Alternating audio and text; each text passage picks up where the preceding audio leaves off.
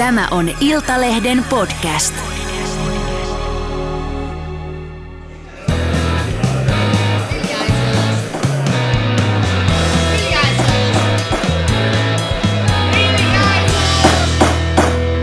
Politiikan puskaradio. Studiossa tänään Marko Oskari Lehtonen. Juha Ristamäki. Ja Jari Hanska, elikkäs meikä mandoliini. Tervetuloa kaikille tänne puskiksen. pöytään. Joo, moro Se- moro, ootko sä poro? Ei vittu, mä rikoin tämän kynän. Mä rikoin tuottajan kynän heti ensi sekunnilla. Ei, helvetti. Nyt Sovittiin ei erikseen, hyvä. että tätä Ei. kynää ei sit saa heitellä. Ah, mä hermostuksissani rikoin sen, kun te aloitte kiusaamaan mua heti lähetyksen alussa. Mä en ala. Noni, mutta mun piti sanoa, että usein tulee sanottua kovaa ajoa, niin tällä viikolla mun mielestä tämä termi on kerrankin oikeutettu. On ollut mitään aika äh, vahvaa hiihtoa äh, politiikan kaikilla sektoreilla. Siellä on Uniperin kansallistamiset kohta käynnissä ja hallitus sekoilee potilasturvallisuuslain kanssa ja venäläisten turistiviisumeista käydään eeppistä vääntöä. Tota, ennen kuin syöksytään tähän politiikan syvään päätyyn, niin minä haluan kyllä kuulla, että mitä eduskunnan kuudes tilintarkastaja, eli Iltalehden hymypoika Marko Oskari Lehtonen on viimeisessä selvityksessään saanut paljastettua. Mosku, sulla on ollut kuuma festarikesä takana ja toisilla se oli vähän edullisempi kuin toisilla, niin kuinka paljon sulla meni rahaa festarilippuihin?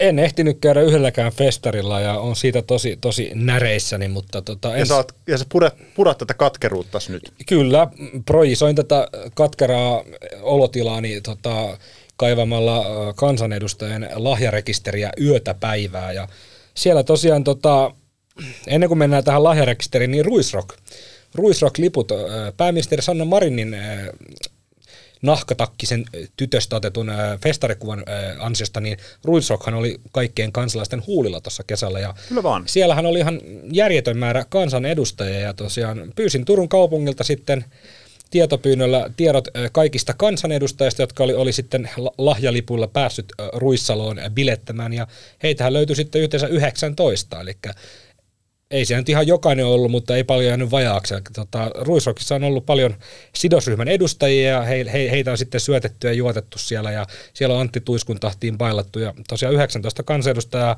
oli siellä, mutta niin kuin mielenkiintoista tekee sen, että eduskunnassahan on tämmöinen lahjarekisteri, eli 2015 puhemiesneuvosto antoi ohjeen, jonka tarkoituksena on lisätä avoimuutta ja läpinäkyvyyttä kansanedustajan toiminnassa. Ja tänne lahjarekisteriin pitäisi sitten ilmoittaa aina tämmöiset niin yli 400 euron arvoiset lahjat. sitä, sitä halvemmat lahjat ei oikeastaan lahjoja. Mä, mä, mä, Se on toivon, että, näin. mä toivon, että rakas vaimoni ei kuuntele tätä lähetystä, koska tulee kallis joulu. Joo, sa- sa- alle sitä 400 paitsi- euron tuotteet paitsi eivät käy siis, niinku alle, siis alle 400 euron lahjat kansanedustajille ovat loukkaus. Siis, Sen takia niitä ei ilmoiteta missään Ai niin on, rekisterissä. mutta onneksi, onneksi puolisoni ei ole kansanedustaja. mutta siis, eli, eli siis eduskunnassa pitäisi olla niin kuin lahja rekisteri ja loukkausrekisteri. Eli lahjarekisterin yli 400 euroa arvosta lahjat ja loukkausrekisterin alle 400 euroa lahjat. Joo, mutta joka tapauksessa niin tämä on, tää on mielenkiintoinen, kun tämä on 2015 tullut tämä ohje, eli tämmöinen lahjarekisteristä eduskunta itse ylläpitää omilla verkkosivuillaan avoimuuden ja läpinäkyvyyden lisäämiseksi, mutta tota, eipä noin ka- ka- kansanedustajat ole hirveästi sitä jaksanut, jaksanut päivittää, koska kuka nyt jaksaisi ohjeita noudattaa.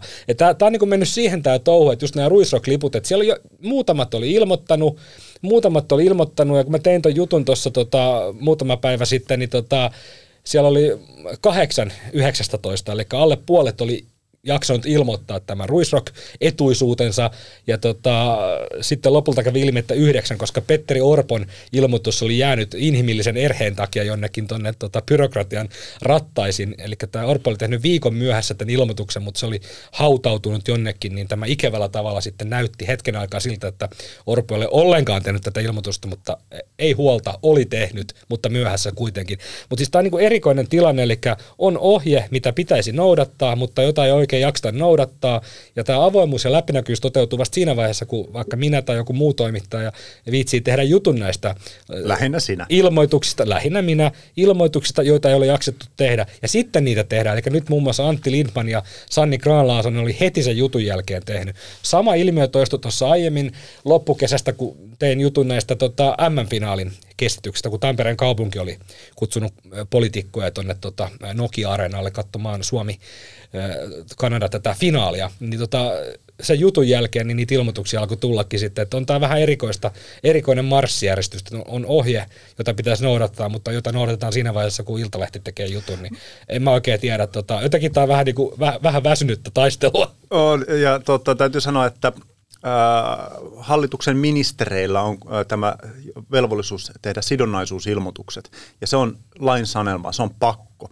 Ne on yleensä sitten niin kuin about kohdallaan, mutta sielläkin yritetään niin kuin luovasti tavallaan tulkita sitä tai mennä siitä, mistä se rima on matalimmillaan. Eli Mm. Osa, osa ilmoittaa ihan niin kuin eurolleen esimerkiksi asuntolainat ja että et, et, et mihin se tarkkaan ottaen se on, se, tota noin, niin, mitkä ne omistukset on. Ja osalla on sitten vähän löyhempiä esimerkiksi, että on vaikka ää, sijo, et sijoitusasunto, sijo, mökki, joo, tai asu, se, asuntolaina niin kuin, ja sijoituslaina, että ei niin kuin edes erittele sitä, niin kuin ei joo, edes euro, niin kuin joo, ei eurolle. Tai mutta, sitten tämmöiset niin rahasto, mm, rahasto tota noin, niin, vaikka jotkut vakuutuskuoret tai tämän tyyppiset, niin saattaa olla vain niin kuin otsikkotasolla ja euromäärä, kokonaiseuromäärä siitä, mutta tota, mutta joo, anyway, äh, itse asiassa tähän sun juttuun liittyen tuli yksi palaute mulle. Äh, ja miksi tuota, se sulle tuli? En mä tiedä, koska tämä ihminen ilmeisesti tunsi minut, mutta ei sinua. Se kirjoitti, että sun juttu ilmaisista flow-lipuista ynnä muusta on asiaton. Kaikki pääministerit saavat vastaavia.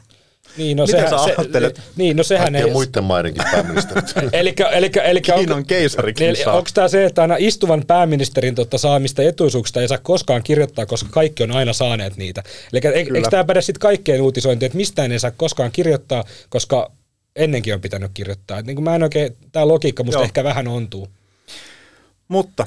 Joo, se... ja sitä paitsi kyllähän nämä on kuitenkin luotu nämä rekisterit ja ilmoitusvelvollisuudet ihan niin kuin kansanedustuslaitoksen toimesta sen lisäämiseksi, että pystyttäisiin seuraamaan näitä sidonnaisuuksia. Okei, voi sanoa, että ehkä yksi ruisrocklippu nyt ei tee kellekään mitään, synnytä mitään suurta sidonnaisuutta, mutta joka tapauksessa kyllähän siinä lainsäätäjä on viisaudessaan katsonut, että se 400 euroa on sopiva raja. Niin, koska, la- koska niin, jopa niin, kansanedustajalle, niin. jos saa vaikka tuhannen euron lahjan, niin onhan se aika merkittävää, puhumattakaan sitä, kuinka merkittävä se on niin kuin tavallisen kansalaisen näkö, näkökulmasta. Niin, kyllähän mä luulen, että suomalaisilla veronmaksajilla, jotka maksavat kansanedustajan palkkiot ja ministereiden palkkiot, niin on mun mielestä oikeus tietää, jos vaikka kansanedustaja tai puhumattakaan ministeri kutsutaan vaikka Kiinaan, ja Kiinan valtio, puhumattakaan Venäjän valtio, maksaisi vaikka lentoliput tai jonkun Sheraton hotellin viikoksi, niin on se mun mielestä niin kuin aika oleellinen tieto, niin sitten tavallaan on varmasti, niin kuin Juha sanoi, niin onhan siinä joku syy, että puhemiesneuvosto on antanut tämmöisen ohjeen,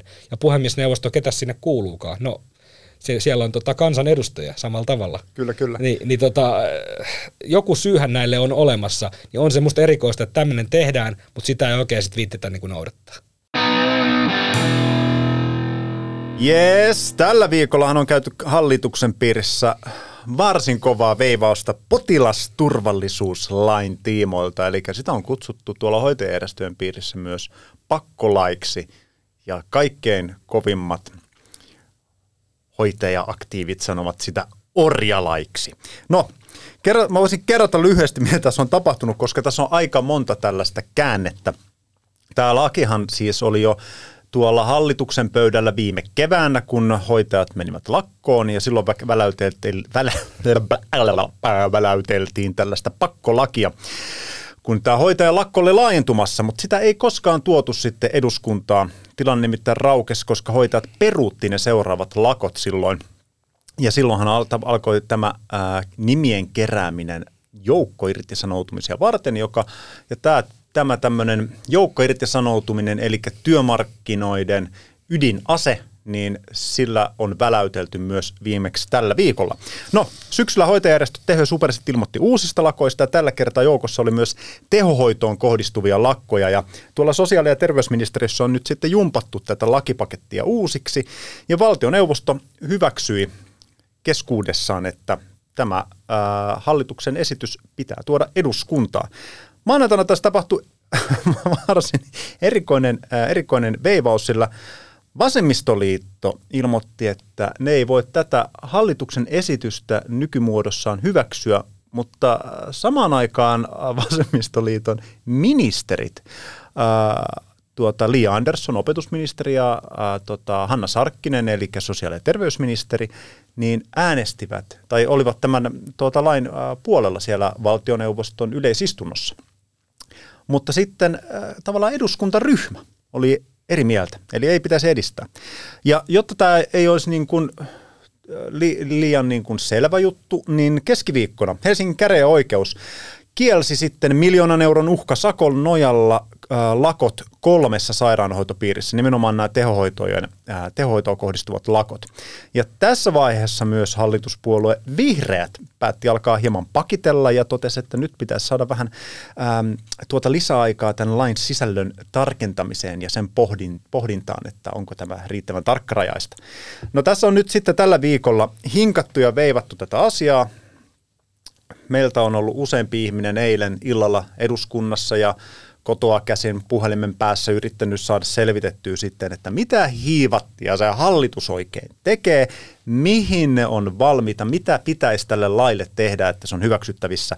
Ja eilen sitä sopua sitten haettiin oikein urakalla ja tässä juuri tuota, sanottakoon nyt, että me nauhoitetaan tätä lähetystä kello 10.36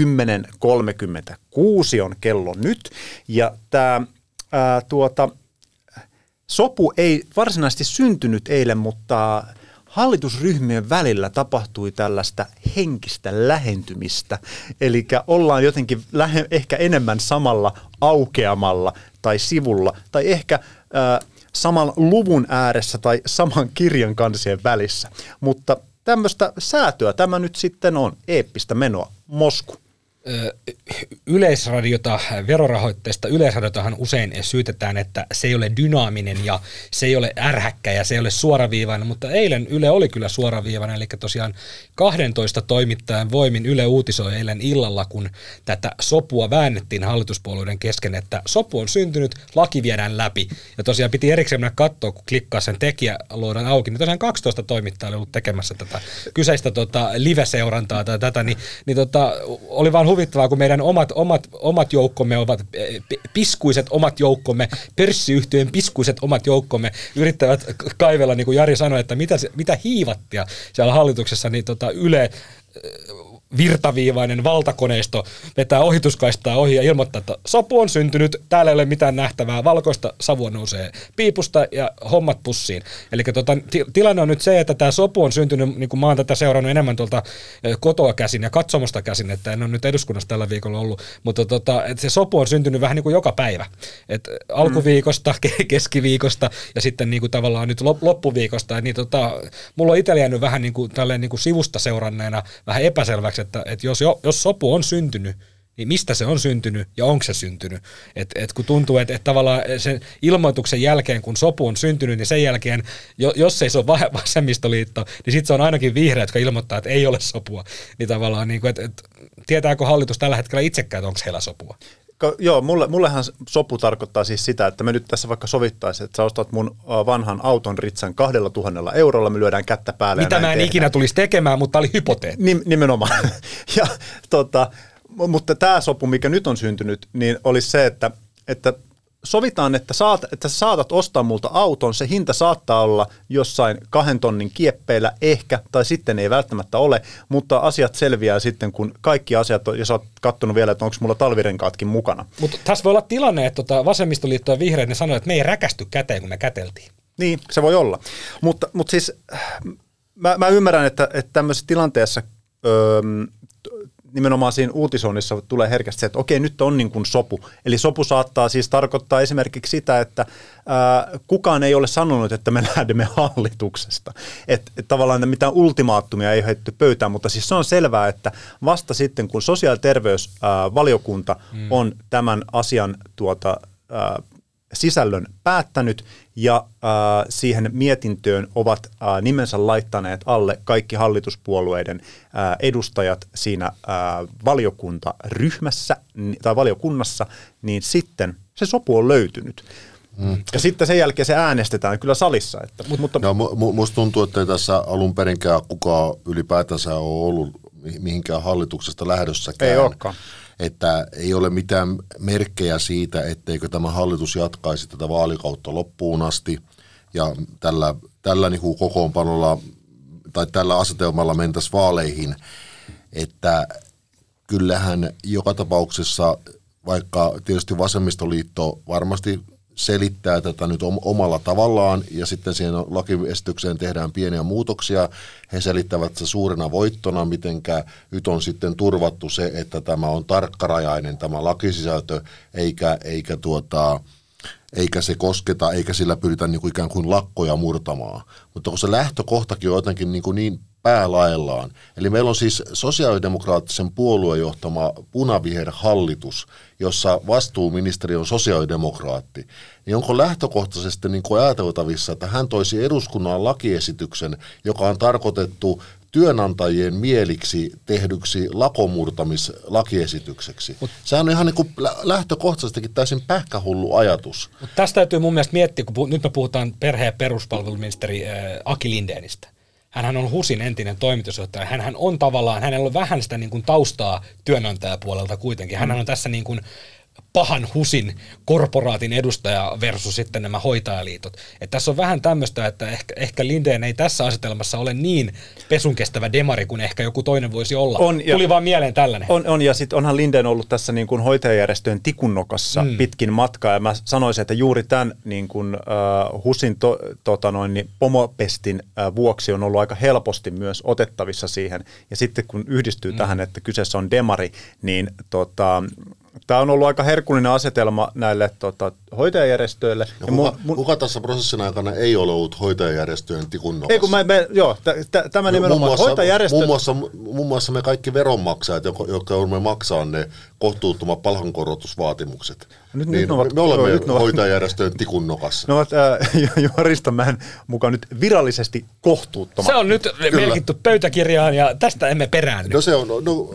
en mä tiedä miten, jos ajatellaan, että Kuntala sai ihan, ihan ok palkankorotukset, mitä myös Tehy ja Superollissa on, ja he vaativat siihen kolme, kolme pojoa päälle, päälle joka vuosi, niin en mä tiedä, miksikään sinä Jari kutsuisit niitä palkankorotuksia? Mä, mä, en, mä en ota kantaa, mutta mä totean, että äh, pääministeri Sanna Marin on äh, Juha Ristamäen kanssa ehkä samoilla linjoilla, Kyllä. koska Marin sanoi, että, että tässähän tarjottiin hoitajajärjestöille, muista, mä muista ihan hyvää ratkaisua. Hyvä, hy, joo, hyvä, jota hyvää ratkaisua Kyllä. jo aikaisemmin keväällä ja viittasi tähän kuntalan sopuun. Mutta, Mutta siis joka tapauksessa vielä palaisin tuohon, tuohon tähän lakiesitykseen – ja siitä nousseeseen kohuun, siis siitä, että vasemmistoliitto nyt uhitteli, että he eivät sitä hyväksy, ja vihreät uhitteli jotain, jota kukaan ei ymmärtänyt, siis mitä, käytännössä he, uhittelivat, mitä he samaa, koska tajusivat, että nythän tässä käy niin, että vasemmistoliitto saa, saa tästä irtioton ja saa hoitajien sympatiat, niin sehän näyttäytyy tietysti vihreiden kannalta vähän ikävällä, ikävänä tilanteena, joten kannattaa vaatia samoja asioita. Eli niin kuin hi- hiihtotermeen, niin kuin... hiihtotermeen Polsunov lähti niin kuin tuosta mäessä karkuun ja Iivon oli pakko ottaa kiinni,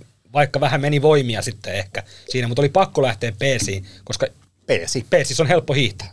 Tuota... Vasemmistoliitto on lähtenyt erillisen kerran hallituksesta siis silloin Jyrki Kataisen aikana, eikö niin? Jyrki Kataisen ollessa pääministeri. Silloin vasemmistoliitto lähti hallituksesta. Vasemmistoliiton oman tulkinnan mukaan heidät heitettiin ulos hallituksesta, mutta kyse oli silloin siis perusturvaan kohdistuvista leikkauksista. Kyllä. Kumpi lähti ja eka, vihreät vai vasemmistoliitto? Vihreät lähti vasta sitten myöhemmin samasta hallituksesta, koska he eivät hyväksyneet lisä, lisäydinvoiman rakentamista eli fennovoiman luvan antamista. No joka tapauksessa, siis niin kuin, sekin on jollakin tavalla ymmärrettävää esimerkiksi se Jyrki Kataisen hallituksen aikana, koska sehän, sehän menee niin kuin vasemmistoliiton syvimpään olemukseen se, että jos hallitus on sitä mieltä, että pitää leikata perusturvasta mm. julkisen talouden tasapainottamiseksi, he eivät voi kerta kaikkiaan hyväksyä sitä. Mutta tässä on kyse, tässä lakiesityksessä on kyse ihmisten, vanhusten ja potilaiden hengen turvaamisesta. Mm. Niin on, on hyvin kummallista, että joku puolue ottaa sellaisen asennon, että, että se niin kuin ei, ei näe sitä niin kuin tärkeimpänä asiana siinä lakiesityksessä, vaan se näkee vi- tärkeimpänä asiana sen, että millä tavalla tarkkarajaisesti määritellään AY-liikkeen niin kuin, niin kuin suosion, suosion hakemiseksi se, että miten, miten se, miten se laki, lakiteksti määritellään. Minusta sinne jotenkin menee, niin kuin, mennään niin, kuin niin sanotusti perseidellä puuhun. Ja mun mielestä mä en näe tässä vasemmistoliiton ja vihreitten, jonka motiiviohjelman epäselvä koko touhussa niin kuin mitään muuta kuin ihan poliittisten irtopisteiden keräämistä. Kaikesta huolimatta. Sä sanoit mun mielestä, Juha, sä kirjoitit pääkirjoituksessa mun mielestä hyvin sen, että tota, et onko tässä teidän mielestä oikeasti kyse tästä potilasturvallisuuslaista niin kuin oikeasti ja sen lain kirjaimesta tai hengestä, vai onko tässä kyse siitä, että vaalit on kuuden kuukauden päästä?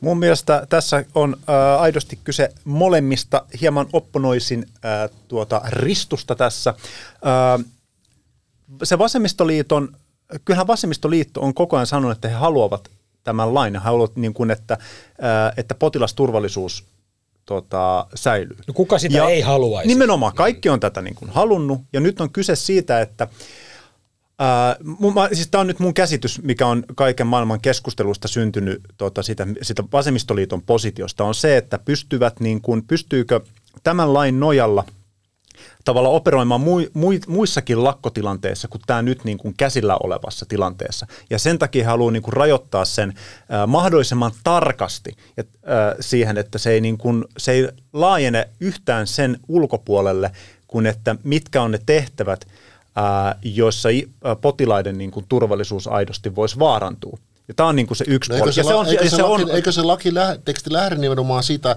potilaiden ja vanhusten mm. hengestä ja terveydestä? Kyllä. No missä muussa tilanteessa? Voitaisiin sitä käyttää vaikka, että joku haluaa laittaa jäähallit sulkeen, niin pitäisikö, vaarantuuko siinäkin ihmisten terveys ja henki? Missä muista tilanteissa sitä lakia voitaisiin nyt käyttää? Niin, Mun- se, se, se, se on missä- hyvä kysymys. missä se pointti Ja hei, nyt on jo, tässä? Kyllä, ja sitten ja sit toinen, toinen ni- ö, mikä siellä on ilmeisesti hiertänyt, on se, että, että siinä tota, laki, on niin laki. Se, sekin hiertää pahasti La, se laki, tota, siinä on toimia, tai, tai niin kuin, siitä tulee seuraamuksia niille äh, hoitajille, siis yksilöille, jotka lähtee näihin työtaistelutoimiin mukaan. Ja tätä on niin kuin pidetty äh, tuolta huonona ajatuksena sen takia, että ne yksittäiset hoitajat ei ole päättämässä siitä, mitä Milla-Riikka Rytkönen ja tota, Silja Paavola on päättämässä näistä työtaistelutoimista. Eli että mihin ne kohdistuu, kohdistuuko ne tehohoitoon tai muualle. Että ne yksittäiset hoitajajäsenet ei ole tekemässä tämmöisiä operatiivisia lakkopäätöksiä, että heillä on, heidän mahdollisuus on vain o, niin kuin osallistua siihen lakkoon, niin silloin heidän tavallaan rankaiseminen siitä, että he on mukana tällaisessa kollektiivisessa toiminnassa, niin äh, se on siellä muun muassa hiertänyt. Nyt minä putosin mutta, kärryiltä, mutta ei se mitään. Niin, Mut- mut, mut mutta siis- tämä on tämmöinen, niin kuin, äh, mikä, mikä se niin kuin näkökulma siellä mun käsittääkseni äh, on. No ei kai tässä asiassa voi olla kuin se yksi ainoa näkökulma. Se, millä turvataan teho-osastojen Kyllä, kyllä. toiminta ja se, millä tavalla vanhukset eivät kuole niin kuin paskasiin vaippoihinsa kotona yksin. Ei kai voi olla mitään muuta näkökulmaa. Mutta ky, ky, mun, mun täytyy sanoa, että vaikka Juha tuossa nämä palkankorotusvaatimukset tota, työnantajan e- e- esimiehen ominaisuudessa jo julisti kohtuuttomaksi, niin tällaisena ää, pääluottamushenkilönä on pakko, pakko, pakko todeta tässä, että tota, et kyllä mä ymmärrän myös näitä hoitajia, koska juuri, juurisyyhän tälle koko, koko sopalle on se, että niin kun hoitajan palkat on paskat. He, niin kun, ei me varmaan kukaan olla eri mieltä siitä. Lähihoitajien on kyllä. Mm, Se on, se on todellinen fakta. Onko sairaanhoitajien palkat paskat? Jos niin kun sairaanhoitaja tienaa kolme neljä tonnia ja joku, joku niin kun, tota, tehtaalle menevä duunari tienaa reilu kaksi tonnia. Mut, Voidaan ajatella, sairaanhoitajan mm. työ on erittäin vastuullista, mutta eihän me voida myöskään ajatella niin, Mut että, niin. että me maksetaan semmoisia palkankorotuksia, mihin meillä ei ole varaa. joo, joo, joo, myös joo, joo sitä, mutta hei, mut, kuinka pitkä se koulutus on, on, sairaanhoitajan ja, täy, ja täytyy niin kuin oikeasti, oikeasti AMK-koulutus. Ja, Ja, Joo, mutta niin. hei, oikeasti olisi myös älyllisesti epärehellistä ot, olla ottamatta huomioon se, että mistä niin kuin, kuinka paljon haittatyötä, esimerkiksi vaikka yötyötä, il, iltavuoroja, viikonloppuja, niin kuin, et jos me puhutaan vaikka sairaanhoitajien kokonaisansioista, niin joo, varmaan mm. ollaan siellä kolme neljän tuhannen haarukassa, mutta jos puhutaan niin kuin peruspalkoista, eli ilman tämmöisiä, niin kuin, eihän meistä, harva meistä nyt yövuoroja tekee, mutta tavallaan, että jos sun niin kuin kokonaispalkka on, että siihen saadaan sitten mukaan, niin kuin sitä saadaan nostettua sille, että tehdään älyttömiä vuoroja, pitkiä vuoroja, yövuoroja, näin, niin totta kai se varmaan nousee, mutta jos puhutaan peruspalkoista, niin eihän se häävi ole. Tämä sama keskustelu voidaan käydä vaikka lastentarhan opettajien tai päiväkodin hoitajien niin kuin palkoista, niin hoiva-alalla, hoitoalalla, varhaiskasvatusalalla, niin ne palkat, onhan ne, ne on todella pieniä, se on niin kuin fakta. Mutta siis tota, ymmärrän näitä hoitajia siinä, kun ne seuraa tätä keskustelua, puhutaan nyt tästä potilasturvallisuuslaista, niin en tiedä, mitä, mitä hoitaja, hoitajat tuolla niin kuin kentällä ajattelee siitä, että kun mun ymmärtääkseni tämä potilasturvallisuus tälläkin hetkellä vaarantuu, jatkuvasti. Mm. Kyllä. Koska ei ole, tar- ei ole tarpeeksi paitsi- hoitaja, ei ole tarpeeksi ammattitaitoista hoitajaa, on niin kuin liian vähän hoitajaa, että niin kuin, et se, se pallo vaan pyörii, se ongelma on niin kuin ja- jatkuva. Et nyt hallitus, hallitus ponnekkaasti, koska hoitajat vaativat suuria, suurempia, suurempaa palkkaa tai roimia palkkaa, niin nyt ollaan ponnekkaasti tekemässä sitten tämmöisen niin, kuin, tämmöistä niin, kuin niin sanottua pakkolakia. Niin missä, tavallaan tämä, missä tämä ponnekkuus on ollut tavallaan aikaisemmin, kun tämä tilanne on kuitenkin jatkunut ties kuinka kauan. Ja Että sit- tämä iso kuvahan pitäisi korjata, ei No se on tätä totta, niin kuin mutta, mutta, lakia. mutta käsittääkseni, jos olen oikein lukenut ja tulkinut esimerkiksi hoitajajärjestölle tehtyjä kyselyitä, niin itse asiassa se suurin ongelma, mitä, mitä hoitoalalla olevat ihmiset kokevat, ei ole se palkka, vaan ne työolot nykyisin. Koska ne on osittain huonosti järjestetty, on liian kiire, ja sehän johtuu pelkästään siitä, eihän, sehän ei johdu siitä, että meillä olisi hoitajia sinällään hirveän vähän suhteessa verrokkimaihin, mutta meillä on väestö ikääntynyt niin rajusti ja ikääntyy niin rajusti. Se vaativuustaso että kasvaa. Vaativuustaso on noussut, koht, se, se voidaan sanoa, että on varmasti noussut kohtuuttomasti, koska meillä on niin paljon enemmän potilaita, niin paljon enemmän vanhuksia. Ja kun tavallaan silloin niiden käsien, jos ei käsien määrä lisäänny, eikä alalle saada henkilöitä, niin se työn niin kuin Kuormittavuus kuormittavuus ja työn laatu ja kaikki kärsii todella paljon. Mutta siis ei näissä kyselyissä mun käsittääkseni ole kuitenkaan ollut se palkka se tärkein asia. Niin kuin fa- niin- Palkka, niin. pal- rahallahan voi aina, tiet, rahallahan voi niin kuin parantaa varmasti monia asioita, mutta se, että jos, jos työpaikalla on huono olla, on liian kiire, työ on liian kuormittavuutta, niin en usko, että 200-300 euroa kuussa niin kuin muuttaa sen työn niin kuin Ei- ei, ja siis ei, jos ei muuta noita muita ongelmia, mutta näähän ei ole sellaisia asioita, mitkä, että voidaan ratkaista vain toinen ja sitten toinen pitää jättää mm. ratkaisematta. Mä väitän, että kyllä se varmaan siihen henkilökohtaisella tasolla siihen niin kuin arvostukseen liittyy, että kuinka paljon sulle sitten maksetaan palkkaa. Ja se tietenkin vertautuu myös su- suhteessa sitten erinäisiin muihin tehtäviin tässä yhteiskunnassa. Mutta hei, mä, mä heittäisin vielä yhden tämmöisen niin sanotun hot takein tähän aihepiiriin liittyen, koska nythän hallitus, vähän liittyen mitä, mitä Mosku tuossa äsken sanoi, niin nythän hallitus on vedonnut siihen, että tätä lakia täytyy edistää sen takia, koska tämä on niin kuin ministerivastuuasia. Eli muuten Aki Lindeen voitaisiin vetää valtakunnan oikeuteen ja itse asiassa koko valtioneuvosto, mikäli ää, tätä lakia ei säädettäisi. Ja sitten tuolla tehohoidossa esimerkiksi ihmisiä kuolisi. No nyt ne on tuota, keskeytetty ne ää, lakot, mutta tota, mutta tämä on siis, että, että jos tu- tulee sellainen tilanne, että ihmisiä kuolee sen takia, että hallitus ei ole toiminut. No, mun ehdotus nyt on niin kuin se, että kun nyt tämä akuutti tilanne on hoidettu, niin kannattaisi kyllä ehkä lähteä sitten haastamaan valtakunnan oikeuteen tässä pikkuhiljaa kaikki poliittiset päättäjät, jotka on tässä viime vuosikymmenen Sallineet aikana. tämän tilanteen kehittymisen. Kyllä, että on, ja, ja, kun tämä ei ole kenellekään tullut, tämä, siis Suomen demografinen kehitys ei ole ollut kenellekään yllätys. Me ollaan koko ajan tiedetty, että meillä on suuret ikäluokat, jotka siirtyy eläkkeelle, ja sen jälkeen he pikkuhiljaa riutuvat ja alkavat tehdä kuolemaa, ja heidän tuota, kuntotasonsa heikkenee, ja se tarkoittaa, että tarvitaan lisää käsiä hoitamaan näitä ihmisiä. Ja tämä ei tietenkään koska tämä ei nyt suurien ikäluokkien vika, mutta siellä tulee siis jatkuvasti meillä niin kuin hoitajapuolella poistuu ihmisiä, ikääntyneitä ihmisiä jää eläkkeelle, mutta se, ja tämähän on kaikilla aloilla, mutta kun hoita, hoi, hoivapuolella tai koko sote, sote-puolella se tarkoittaa sitä, että nämä ihmiset siirtyy myös sinne niin kuin asiakkaaksi sen jälkeen. Ei, ei heti, mutta jossakin vaiheessa todennäköisesti.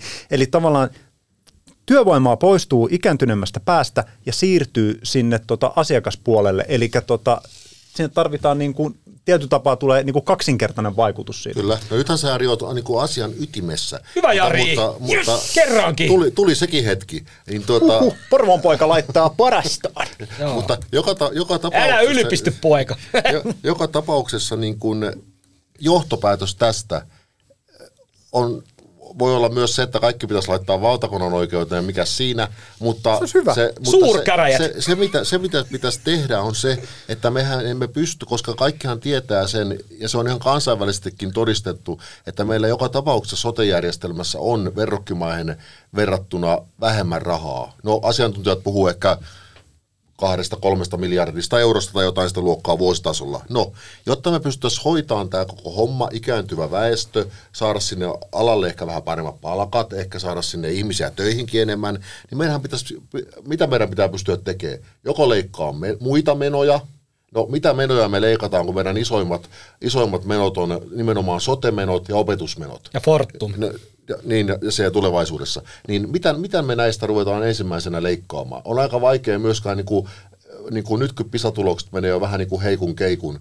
niin ruvetaan esimerkiksi koululaitosta edelleen niin kuin kuristaa. Mut hei, no, mulla- sitten, no sitten meillä on vaihto, vaihtoehdot, että me nostetaan veroja, että me saadaan lisää rahaa. No kuinka paljon me voidaan nostaa veroja? Varmaan jotain yksittäisiä kohtia, mistä voidaan saada enemmän verotuloja, mutta noin niin kuin laajassa mittakaavassa. Sekin tie on varmaan aika lyhyt. Mm. No sitten on se työllisyys. Et samaan aikaan niin kuin mun mielestä ollaan nyt niin kuin on tultu sille veden jakajalle, jolloin niin kuin myös vasemmistopuolueiden pitäisi huomata, porvaripuolueet mukaan lukien, että nyt ne kaikki työllisyyskeinot pitää käyttää. Jotta se työllisyys, nythän tämän hallituksen aikana työllisyys on noussut aika mukavasti, mutta sehän ei riitä, että, siis tämä 74 prosentin työllisyys ei riitä tämän, tämän niin kuin sirkuksen pyörittämiseen. Mutta jos meillä olisi 80 prosenttia, niin voitaisiin olla jo huomattavasti paremmassa tilanteessa.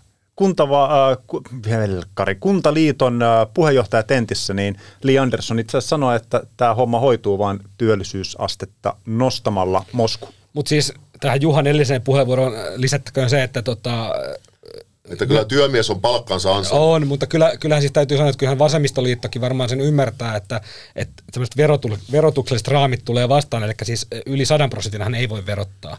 Eli 100 prosenttia. Eikös, tuota, eikös Tuve Janssonia joskus Ruotsissa verotettu?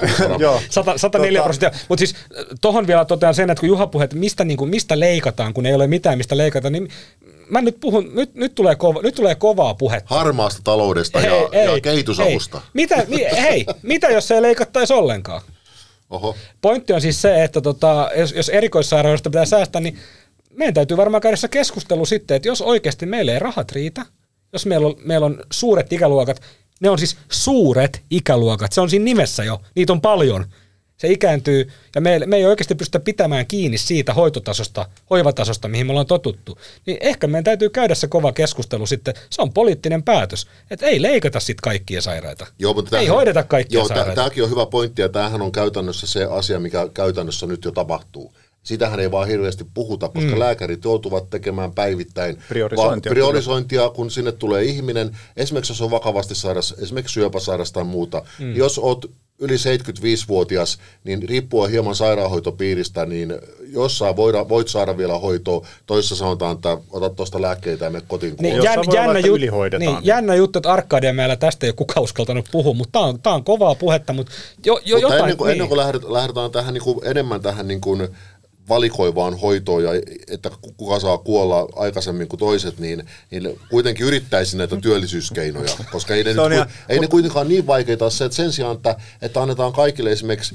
perustuloa ja pössykkää käteen, että voi istua kotona ja nauttia niin kuin veronmaksajien rahoilla ja katella, katella Viaplaytä, niin että, että ihmisillä Toi olisi niin on- velvoite- Tai- tai Yle- Yle- Yle Toi Areena. on, toi on hir, hirveän masentava kuva nyt jotenkin perustulosta. Mun täytyy sanoa, että siinä via, siis sa- saadaan tuottavuuskasvu, otetaan ne, otetaan ne, otetaan se, laitetaan kaikki valtakunnan oikeuteen, suurkäräjät Senaatin torille, siitä tota Netflix-sarja ja sitten siellä häpeä paaluun ja tota, tota, kaikki väärintekijät. Hei, ja sitten hei, pakollinen disclaimer loppuun. Tätä jaksoa ei ole sponsoroinut Viaplay. Viaplay ei ole Alma Media Oyn ö, Mutta ilmeisesti vasemmistoliitto tuote. jonkun verran. Joo, joo.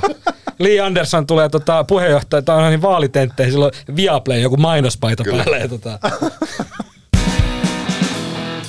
Mannerheim sanoi nyt sitä, no niin, Suomi vetää, kuulkaa. Mannerheim sanoi, joo. Oliko se, hei, kysymys, musta vai valkoinen Mannerheim? Joo. Minusta. Onko se Musta. Pi- pispalalaisten homo Mannerheim? Ne, ne, Ei, Ei, mut- ne Pispalan mut- kommunisti Mutta mut Mannerheimista pakko sanoa, niin siis tämä musta Mannerheim, on siis, hänhän siis menehtyi. Menehtyykö? menehtyi. Ai se Kenian mies. Joo, Okay. Telley Savalas Oti Eno, niin hänhän on siis pois mennyt. Ai jaa. Joo. Mä en ole, tämä uutinen mielestä- ei ollut minua Okei, saavuttaa. Rauha hänen muistolleen. Kepeät mullat sinne. Kyllä, mutta siis äh, kuten tästä voi kaikesta voi päätellä, niin Suomi on siis vetänyt löysempää linjaa äh, suhteessa venäläisten turistiviisumeihin kuin Baltian maat ja Puola, ja tästä on nyt sitten poristu ja turistu aika huolella. Tuota eilen torstaina valtakunnan unilukkari ja Kultarannan runoilija Sauli Väinämö Niinistö, tasavallan presidentti, loihi lausumaan, että viisumi ei ole subjektiivinen oikeus. Tota, tässä on EUn puolelta annettu vähän sellaista viestiä, että olisi, on ihan ok tämä Baltian maiden ja Puolan toiminta, että jäädytetään, jäädytetään näitä venäläisten viisumeja, jopa takautuvasti lähdetään tuota, ottamaan viisumeja pois, turistiviisumeja pois venäläisiltä. Ja tuota, Suomessa tuo virkakunta on suhtautunut ainakin tähän ää, aja, hankkeeseen, ää, sanotaanko, että pitkin hampain. Ää, Suomi on tehnyt erinäisiä toimia – Täällä on vaikeutettu tietyllä tavalla turistiviisumien saantia, niitä aikoja on vähennetty ja on muutettu priorisointia niin, että turistiviisumeille, ää, ei, tota, kun ne pitää ajanvarauksella käydä niitä anomassa, niin niitä aikoja on vähemmän. Sen seurauksena viisumien myöntäminen on tippunut noin kahteen prosenttiin so, Ukrainan sota edeltäneistä huippuvuosista. Ja tota, mä jutut haastattelin tuota ulkoministeriön kansliapäällikkö Jussi Tanneria ja hänellä oli, hänen viesti kyllä oli se, että... Konsulipäällikkö. Konsuli... Mitä mä sanoin? Kans... Ai, ai, helkkari, joo. Oikaisu. Pieni, pieni ylennys heti tuli. joo. Mulla lukee paperissa konsulipäällikkö. Palkka nousi viisi. Jussi Tanner varmaan haluaisi olla kansliapäällikkö. Joo, aivan mutta, varmasti. Joo. Mutta niin. tota, jo hän, hän piti aika tiukasti kiinni tavallaan tästä ajatuksesta, että äh, jos mä nyt vapaasti tulkitsen, mitä, mitä olen hänen puheitaan ymmärtänyt sekä haastelussa että sitten tuolla, muistaakseni oli ainakin A-studiossa keskustelemassa aiheesta, niin äh, hän puhuu siitä, että että koska Suomi on tämmöinen oikeusvaltio, niin meidän pitää nojata meidän päätöksenteossa ää, aina lakiin. Ja ei, Suomen lainsäädäntö ei siis mahdollista, ja mitkä Schengen-sopimuksetkaan ei mahdollista sitä, että me kategorisesti todettaisiin, että venäläiset, te, teille ei voida myöntää ää, turistiviisumeja. Tiedätkö mitä myöskään Schengen-sopimus ei, ei tota, takaa? Tai niin Kerropa hyökkäyssotaa Ukrainaan. Se on just näin, mutta se, että onko se venäläinen, joka sitä turistiviisumia lähtee hakemaan, niin onko hän vastuussa tässä, tästä Ukrainan sodasta. Ja Virossa, Latviassa, Liettuassa, muistin kaikki Baltian maat ja Puolassa, niin on katsottu, että, että nämä venäläiset muodostavat sellaisen turvallisuusuhan, että, se, että voidaan niin kuin kollektiivisesti, voidaan, niin, että voidaan mutta katsoa, Suomessahan ei Suomessa ole turvallisuukkaa, eikä... Ei, että se ei ole kollektiivista, he eivät, kollektiivina venäläiset ää, turistit eivät muodosta turvallisuusuhkaa, mutta ää, Liityttiin, Tanner, liityttiin Tanner, silti NATOon. Mutta tuo, Tanner, Tanner, Tanner tuota sanoi, että, että jos että yksilökohtaisesti käydään läpi ja katsotaan sitten tarkemmin niitä turvallisuustekijöitä. Mutta mitä te niin kuin tuumitte tästä? Mun mielestä on aika kiinnostava tämä, että meillä on Schengen-alueen sisällä nyt tosi erityyppistä tulkintaa, ja Suomessa mennään tämmöisellä niin kuin hyvin, sanottaisiko legalistisella ja ää, nimenomaan lakiin ja säännöksiin pohjautuvalla mallilla, kun taas sitten Virossa ehkä paini, painottuu semmoinen, että mikä koetaan, että on oikein moraalisesti ja, ja moraalisesti oikein. oikein. Niin. Koska varma, varmaan mä luulen, että Schengen-maista löytyisi ymmärrystä myös Suomen äh, toisenlaiselle tulkinnalle. Meillä on, kuiten, meillä on kuitenkin tota, se 1300 kilometriä tota, maarajaa, kuten kaikki tietää, että on erään elää itänaapurin naapurin kanssa, niin mä luulen, että sieltä voisi tulla sellaista niin kuin moraalista selkänojaa Suomelle, että jos me haluttaisiin ottaa pikkasen enemmän sitä niin kuin Viron ja Puolan linjaa vaikka haltuun, niin mä luulen, että tota, emme olisi siellä suurkäräillä ensimmäistä joukossa. Mm. Tämä, tämä nousi kiinnostavalla tavalla eilen esille myös eduskunnan, siis torstaina eduskunnan kyselytunnilla, kun Riikka Purra kysyi perussuomalaisten puheenjohtaja, kansanedustaja hallitukselta ja Sanna Marinilta siis viitaten siihen keskusteluun siitä, että voimmeko sulkea rajat, jos meille tulee tämmöistä niin kuin turvapaikanhakijoita hyväksikäyttävää hybridivaikuttamista. Ja silloinhan tämä keskustelu käytiin, käytiin sillä tavalla, että, että hallitus olisi sitä mieltä hyvin pitkälle, että ei voida sulkea. Ja erityisesti vihreä sisäministeri oli sitä mieltä, että ei voida sulkea. Mm. Ja lopultahan valtavan veivauksen jälkeen päädyttiin siihen, että voidaan sulkea, paitsi se, että se yksi paikka pitää jättää jonnekin auki, jossa turvapaikan, yep. turvapaikkahakemuksia pitää ottaa vastaan. Eli siis periaatteessa niin kuin Purra viittasi siihen, että, että poliittisesti, jos maan hallitus, joka on suvereeni omalla alueellaan, niin päättää, niin voisi päättää, kuten päätti tässä aikaisemmassakin asiassa. Mm. Ja samahan pätee tähän, tähän toiseenkin keissiin. Kyllähän me voitaisiin Baltien tavoin päättää se. Ei meitä Schengen-alueesta erotettaisi, ja tuskin niin kuin EUn valtavat nopean toiminnan joukot yrittäisi kuitenkin vallottaa niin kuin Helsingin hallintorakennuksia sen takia, että me on päätetty, päätetty tämmöinen asia, mitä Baltikki on päättänyt. Mutta siis summa summarum, mä ymmärsin tavallaan, mä itse näen sen sillä tavalla, että, että vaikka me ollaan menossa NATOon, niin meillä kuitenkin, ja tuetaan Ukrainaa aseellisestikin, niin on tiettyjä asioita, joissa, joissa hallitus on aika varovainen kuitenkin tässä, kun tämä NATO-prosessikin on kesken, semmoisesta niinku, niinku ehkä turhaa väärä sana, mutta ikään kuin semmoisesta niinku tilanteen niin kuin ylikiihdyttämisestä Venäjän suhteen. Ja tämä on Venäjälle, Venäjälle varmasti tärkeä asia. Venäläiset on ollut kuulemma Helsingissä niin kuin tästä neuvottelemassa, diplomaatit tästä asiasta. Ja tämä on Venäjälle tietysti niin kuin, niin kuin aika, aika iso symbolinen asia, että jos mekin kategorisesti sanottaisiin, että venäläiset turistit ei tänne pääse, ja varmaan venäläiset käyttää sitä voimakkaasti omassa propagandassaan hyväksi. Mehän ollaan tietyllä tavalla kuitenkin eri ta- eri, eri asennossa tässä kuin Baltit ollaan, koska Baltien ja Venäjän suhde on ollut sen historian, sen niin kuin kauhea historia, mikä Baltilla on ollut Neuvostoliiton kanssa, niin, niin kuin totaalisesti käytännössä poikki. Ja me on niin kuin ehkä vähän enemmän niin kuin tasapainoitu tässä jotenkin tässä välissä. Meillä on hyviä yhteisiä muistoja venäläisten kanssa. kyllä, kyllä. Oli ja, niin. mutta, mutta siis joka, joka tapauksessa niin kuin, koska hallitus on ollut äärimmäisen varovainen liikkumaan siinä asiassa. Ja musta on koko ajan tuntunut, että hallitus on yrittänyt tässä niin kuin nokkelasti nyt hakea sitä EUn selkänojaa ja ikään kuin piiloutua, koska esimerkiksi komissaari kävi täällä, EUn sisäasioista vastaava komissaari kävi, joka sanoi käytännössä aika karrikoiden, mutta kuitenkin, että, että EU, niin kuin, EU lopettaa, niin kuin, EU sulkee rajat venäläisiltä turisteilta. No oliko se ihan nyt täsmällisesti ottaen näin, mm-hmm. ei se tainnut ihan olla, mutta kuitenkin siinä on, kuitenkin siinä on semmoista EUn selän taakse menemistä. Sitten yksi piirre, mikä mulla on siinä hieman ärsyttänyt, on se, että, että vaikka vaikka hallitus, niin kuin sanoinkin, on yrittänyt olla tässä aika varovainen, eikä siinä sinänsä mitään, mutta se, että pääministeri kuitenkin kiertää tuolla ulkomailla, niin kuin hän oli nyt Strasbourgissa tällä viikolla, missä hän niin kuin hyvin voimakkaasti tuomitsee Venäjän ja sanoo, että venäläisillä turisteilla ei ole oikeutta olla EUn, EUn tota, alueella. No sittenhän kun hän tulee eduskunnan kyselytunnille, hän yrittää kuitenkin niin kuin selittää tämän meidän legalistisen kannan, mm. joka ei, mahdoll, joka ei niin kuin hallituksen näkemyksen mukaan tällä hetkellä mahdollista kaikilta venäläisistä turisteilta pääsyn kieltämistä tänne. Niin siinä on semmoista pientä semmoista, tiedätkö, ristiriitaa siinä, että hän tavallaan niin kuin ajaa kaksilla rattailla. Hän esiintyy niin kuin voimakkaana sen kannattajana, mutta sitten hänen hallituksensa ei kuitenkaan tee sitä.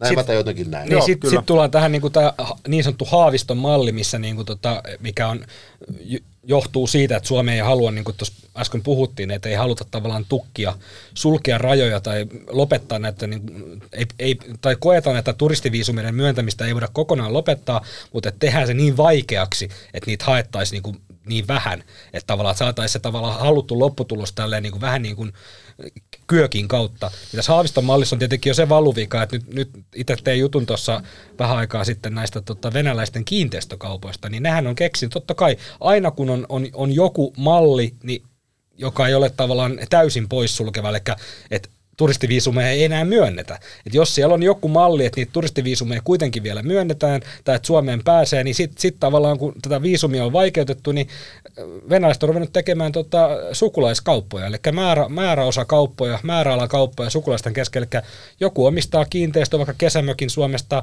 niin ne, ne pilkkoo sen silleen, että annetaan tuosta Anopille ja Anopin miehelle, niin annetaan siitä tota, yksi kahdeksasosa, ja tota, niin sillä, sillä pääsee sitten taas Suomeen. Eli aina, aina kun jätetään tavallaan joku, joku porsareikä tai joku tällainen näin, että vaikka näiden venäläisten kiinteistöomistuksia, niin, niin, niin ne voi edelleen hankkia niitä, niin kyllä ne löytää keinot tavallaan. Se, joka haluaa Venäjältä Suomeen, niin kyllä sieltä joku keino varmaan löytyy, sit, jos niitä keinoja on. Mm. On, ja sitä paitsi, niin kuin, ja niin kuin sehän on, sehän on niin kuin aika hassua se, että, että kun tässä niin kuin ajatuksellisesti on, ja voi olla väistämätöntä, että Suomikin tämän te- jollakin tavalla toteuttaa tämän, että, että käytännössä tänne ei turistiviisumeita enää saa. Nythän se määrä on romahtanut joka tapauksessa, kyllä, kyllä. mutta muuten kuin ehkä humanitaarista syistä tai että on perhettä täällä tai mm. jotain vastaavaa. Mutta se, että, että vaikka onkin tämmöinen sota, niin eihän se tarkoita sitä, että niin kuin maiden väliset suhteet katkeaisivat totaalisesti. Esimerkiksi meille tulee edelleen kaasua Venäjältä. Meille tulee bitumia Venäjältä. Meidän tuolla kun tehdään asfaltioita, niin se bitumihan tulee esimerkiksi Peapille, niin sehän tulee Venäjältä. Että eihän, eihän se tarkoita tämä, eihän tämä sota ole tarkoittanut sitä, että kaikki, kaikki niin kuin siteet, kaikki yhteydet olisi katkennut. Eli periaatteessa, kun tuossa vaikka eduskuntatalon edessä järjestetään istuma mielenosoitus, niin kuin tuetaan Ukrainaa ja Venäjän vastainen mielenosoitus, niin siinä saatetaan istua venäläisellä bitumilla. Että tavallaan Siinä tämä, taitaa olla mukulakiveä. onko siinä mukulakiveä? Mun mielestä se Okei. tota, eduskuntatalon edessä oleva se, mihin autolla pääsee niin kuin ihan siihen portaan eteen, niin siinä on mun mielestä mukulakivi. No siinä on symbolisti, symbolisti on kieltäydytty venäläistä bitumista just si- sillä pätkällä. Mutta tämä oli niinku esimerkki, että tavallaan voi, voidaan tämmöisiin absurdeihin tilanteisiin joutua, että jossain Venäjän vastaisessa mielenostuksessa vaikka niin kuin Venäjän ö, suurlähetystön edessä, niin siellä on venäläistä bitumia. Sielläkin muuten taitaa olla mukulakiviä. Mutta siis toki, okei, okei. No, Unohdetaan. tiety- Tämä voi olla, tiety- Jenni, leikataan tämä pois. Ja tietysti, tietysti, tuota, ja tietysti okei, tässä asiassa on kyse turisteista. Että, mm. että ehkä tämä sitten loppujen lopuksi kuitenkin on niin kuin moraalinen kysymys. Kyllä, ja siis Koska kyse, ei- kyse ei ole siitä, että, että tästä, tästä huolimatta, että jos me laitettaisiin raja kiinni venäläisistä turisteilta, niin sieltä edelleen totta kai pääsisivät diplomaatit kulkemaan, sieltä edelleen pääsisivät tuota, rekat, jos niitä nykyään enää mikä kulkee, en tiedä kuinka paljon mitä tavaraliikennettä ylipäätänsä on, ja sieltä pääsisivät varmasti ihmiset, jo, jo, joilla on sukulaisia esimerkiksi Suomessa, ehkä myös kiinteistöomistuksia. Kyllä, Mutta tavallaan se- se, ikään kuin se iso turistimassa, joka tulee tänne tai lentää tätä, täältä sitten Kanarian saarille tai mihin tahansa, niin se loppuisi. Että ehkä lopulta kuitenkin kyse on niin kuin pelkästään moraalinen. Tiet, ja, ja tästähän äh, tuo Viron ulkopoliittisen instituutin johtaja Kristi Raik äh, tietyllä tapaa syyttä, ei tietyllä tapaa vaan syytti siis Suomea tämmöisestä kaksinaismoralismista, vai, tai oliko se tota noin, niin, mikä se on, tekopyhyydestä, että me ollaan tehty toimia, jotka on tosiasiassa tiputtanut sitä turistien määrää ihan radikaalisti, mutta sitten me ei tehdä tällaista niin kuin viimeistä symbolista elettä ja ilmoiteta, että nyt me jäädy, esimerkiksi jäädytetään kaikki viisumit. Et, et ollaan niin kuin ajauduttu siihen tila- tilanteeseen, että tosiasiallisesti tänne on, al- alkaa olla vaikea saada niitä viisumeita, mutta ei mennä sitten niin kuin tietyn niin kuin rajan yli, missä, ää, missä niin, mihin ää, Schengenin sopimuksen säännöt esimerkiksi eivät taivu.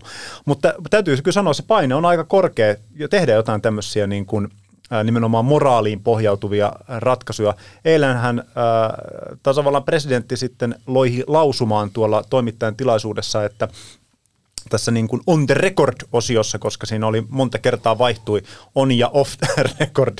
Nyt on Jari tarkkana, kohta ollaan nimittäin suurkäreillä kaikki. Ollaan suurkäreillä kaikki, mutta siinä on the record-osiossa hän totesi, että, ähm, että et, ei ole olemassa viisasten kiveä tähän äh, jo myönnettyihin viisumeihin ja sanoi, että yksi tämmöinen tapahan tietenkin olisi peruuttaa ne kaikki jo myönnetyt viisumit ja totesi, että tämähän olisi laiton tapa, mutta sitten voitaisiin niinku myöntää uudestaan ää, sitten, tai että nämä ihmiset, kellä on esimerkiksi perhesyistä, olisi oikeus edelleen saada se, niin joutuisi vaan sitten hakemaan niinku uudestaan, mutta tietyllä tapaa niinku nollattaisi tilanne. Mutta hän tosiaan tota noin, ei tätä suoraan ehdottanut, mutta ääneen niin kuin pohdiskeli tätä.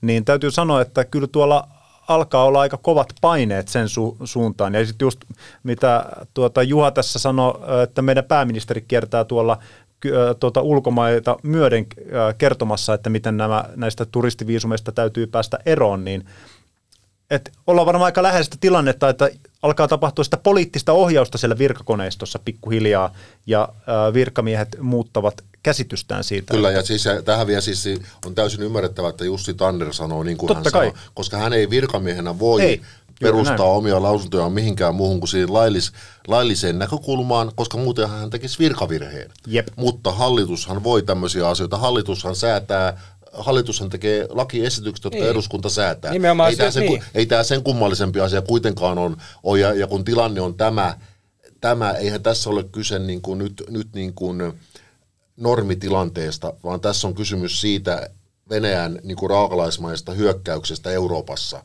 Niin totta kai kuka tulisi meitä moittimaan, jos me liityttäisiin Baltien rintamaan? Tästä tullaan siihen, minkä takia meillä on niin kuin eduskunta, minkä takia meillä on niin kuin hallitus. Jos laki on huono, niin säädetään parempi. Suomen taloushistorian ehkä parhaa, par, paras diili tehtiin syksyllä 2017, kun Fortum osti Eonilta tuon Uniperin. Eiköstä vaan. Kyllä. Se on ollut hieno, hieno kauppa. Toki siitä on osinkoja, siitä tuli jo, jonkin aikaa, joitakin vi, viisi vuotta varmaan sieltä saatiin fyrkkaa ulos. Mutta ää, tosiaan Uniper soossi sen kun sakenee.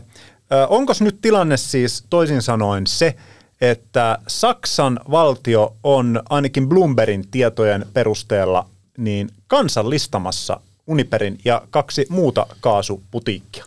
Ilmeisesti joo, ja, ja kysymys on tietysti tässä vaiheessa siitä, kun kehitys näyttää siihen suuntaan menevän, tai joka tapauksessa, jos he eivät ota kokonaan sitä hautuunsa Uniperia, niin ainakin huomattavan määräysvallan, niin ehkä se kansallistaminen, ja, ja, nythän, ja nythän Tytti Tuppurainen omistajaohjausministerinä on sanonut, että Suomi haluaa sieltä sen kahdeksan miljardia ulos, jotka hän käy itse henkilökohtaisesti pakettiautolla hakemassa. Mä, mä, mä luulen, että siihen auttaa, jos niin, tota noin, niin, äh, pääministeri Marin lähettää tuolle Scholzille tekstiviestin ja sanoo, että äh, Tytti Tuppurainen äh, is speaking, is speaking on behalf of the Finnish government.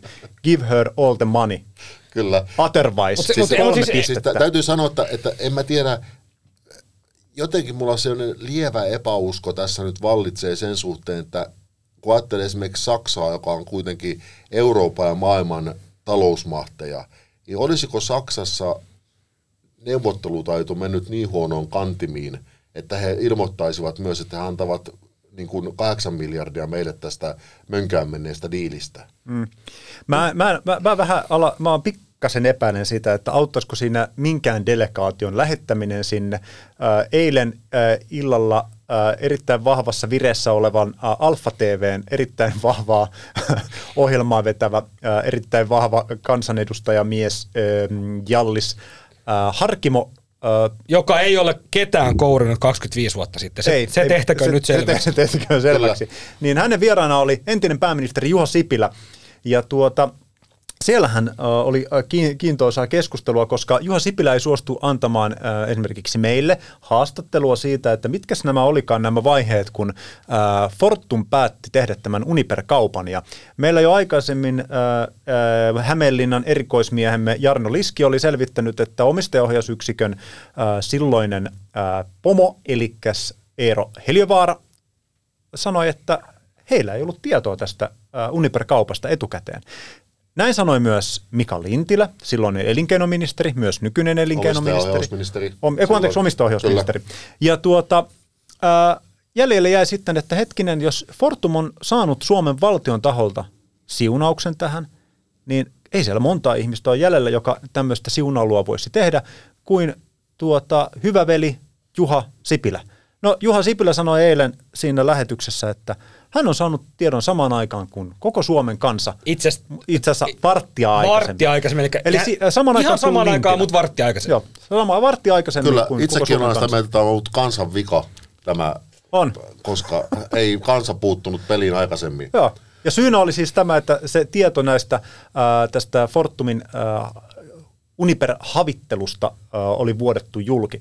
Mutta siis tämä on kyllä, tämä alkaa olla ihan kiinnostava vyyhti, että miten on mahdollista, että Fortum tekisi noin merkittävän kaupan, noin monen miljardin kaupan, ilman, että olisi millään tavalla enemmistöomistajaa konsultoitu tässä. Ei se- siis Sanoisin, se- se että kuulostaa- vähemmästäkin asiasta, esimerkiksi toinen valtio, Taas enemmistöomistaja, kyllä, toinenkin yhtiö, eli Finnarhan aika niin kuin, vähän niin kuin pienemmistäkin, jostain strategisista lentolinjauksistaan, niin äh, kyllä on yleensä ilmoitellut äh, valtio-omistajalle. Totta kai, ja jos ajattelee nyt Fortumin niin kuin lähihistoriaa niin kuin Uniperin, Uniperin ulkopuolella, kun on ollut esimerkiksi näitä Venäjän bisneksiä, he mm-hmm. halusivat sieltä vesivoimaa, sitten he joutuvat pitkin hampain menee fennovoimaan mukaan, niin kaikissahan näissä on kuitenkin ollut mukana myös pääomistajan edustajat tavalla tai toisella. Jopa, jopa tasavallan presidentti on ollut omien sansojen mukaan tässä hä- niin kuin Putinin ja Putinin niin kuin sanansaattajana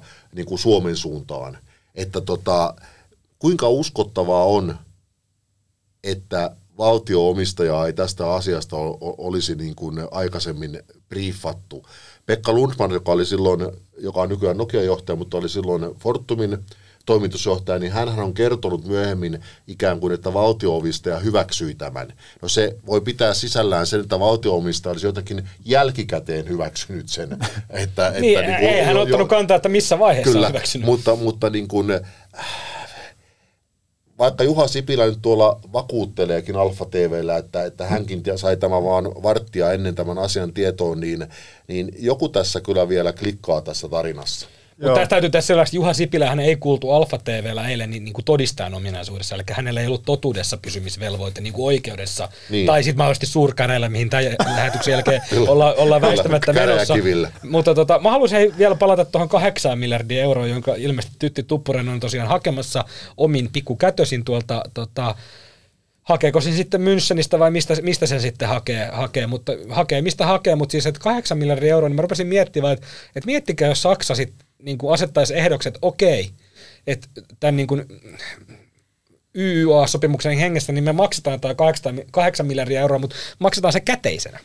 Ja se pitää Suomen hakea sieltä fyysisesti. Viiden euron seteleenä. Miet, miettikää paljon toi 8 miljardia euroa on niin kuin oikeasti fyysisesti. Eurokolikkoina, niin. Niin, siis, se on, siis mä mietin, että silloin kun oli tämä, tämä miljonääriperiaatteiden tota, Minna Nurmisen kaappaus, oli tämä Juha Turunen kaappaus, se oli 8 miljoonaa euroa hän vaati Herlineeltä lunnasrahoja. Hän sai sen kahdeksan miljoonaa. Ja se tuli yllätyksenä, miten helvetisti se oli. Siis säkkikaupalla, että piti olla sellainen iso joku lavapyörä, millä hän lähti. Ja osahan lensi sinne parkkihalliin, että sitä rahaa oli niinku liikaa. Se oli kahdeksan miljoonaa. Tämä on tuhat kertaa enemmän. Tämä on siis tuhat Juha Turusen lunnas vaatimussettiä, tämä, tämä, tämä summa, niin millä, siis tähän ei riitä se Sanna Marinin puolustusvoimien kone, millä hän Osloon. Tähän tarvitaan varmaan siis joku, joku tupolev, niin kuin, tai kaksi tupolevia tai joku, siis hei, se USS Kearsarge, joka oli tota, tuolla Koleraaltaas, tämä ei ole lentotukialus. Hernesaares. Hernesaares, niin siis millä tämä kahdeksan miljardia haetaan, jos Saksa laittaa ehdoksi, että se pitää hakea käteisen? Sitä paitsi,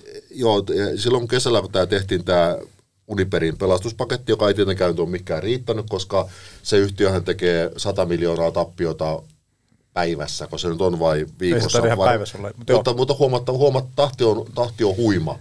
Niin, tuota, Enemmän niin, niin, kuin niin, niin kuitenkin, kuitenkin se, että, että Suomihan, Suomihan silloin halusi tota, niin, niin Fortumin ja Tytti Tuppuraisen ja Tekstari Marinin johdolla tuota, viedä sitä asiaa siihen suuntaan, että, että se yhtiö olisi pilkottu.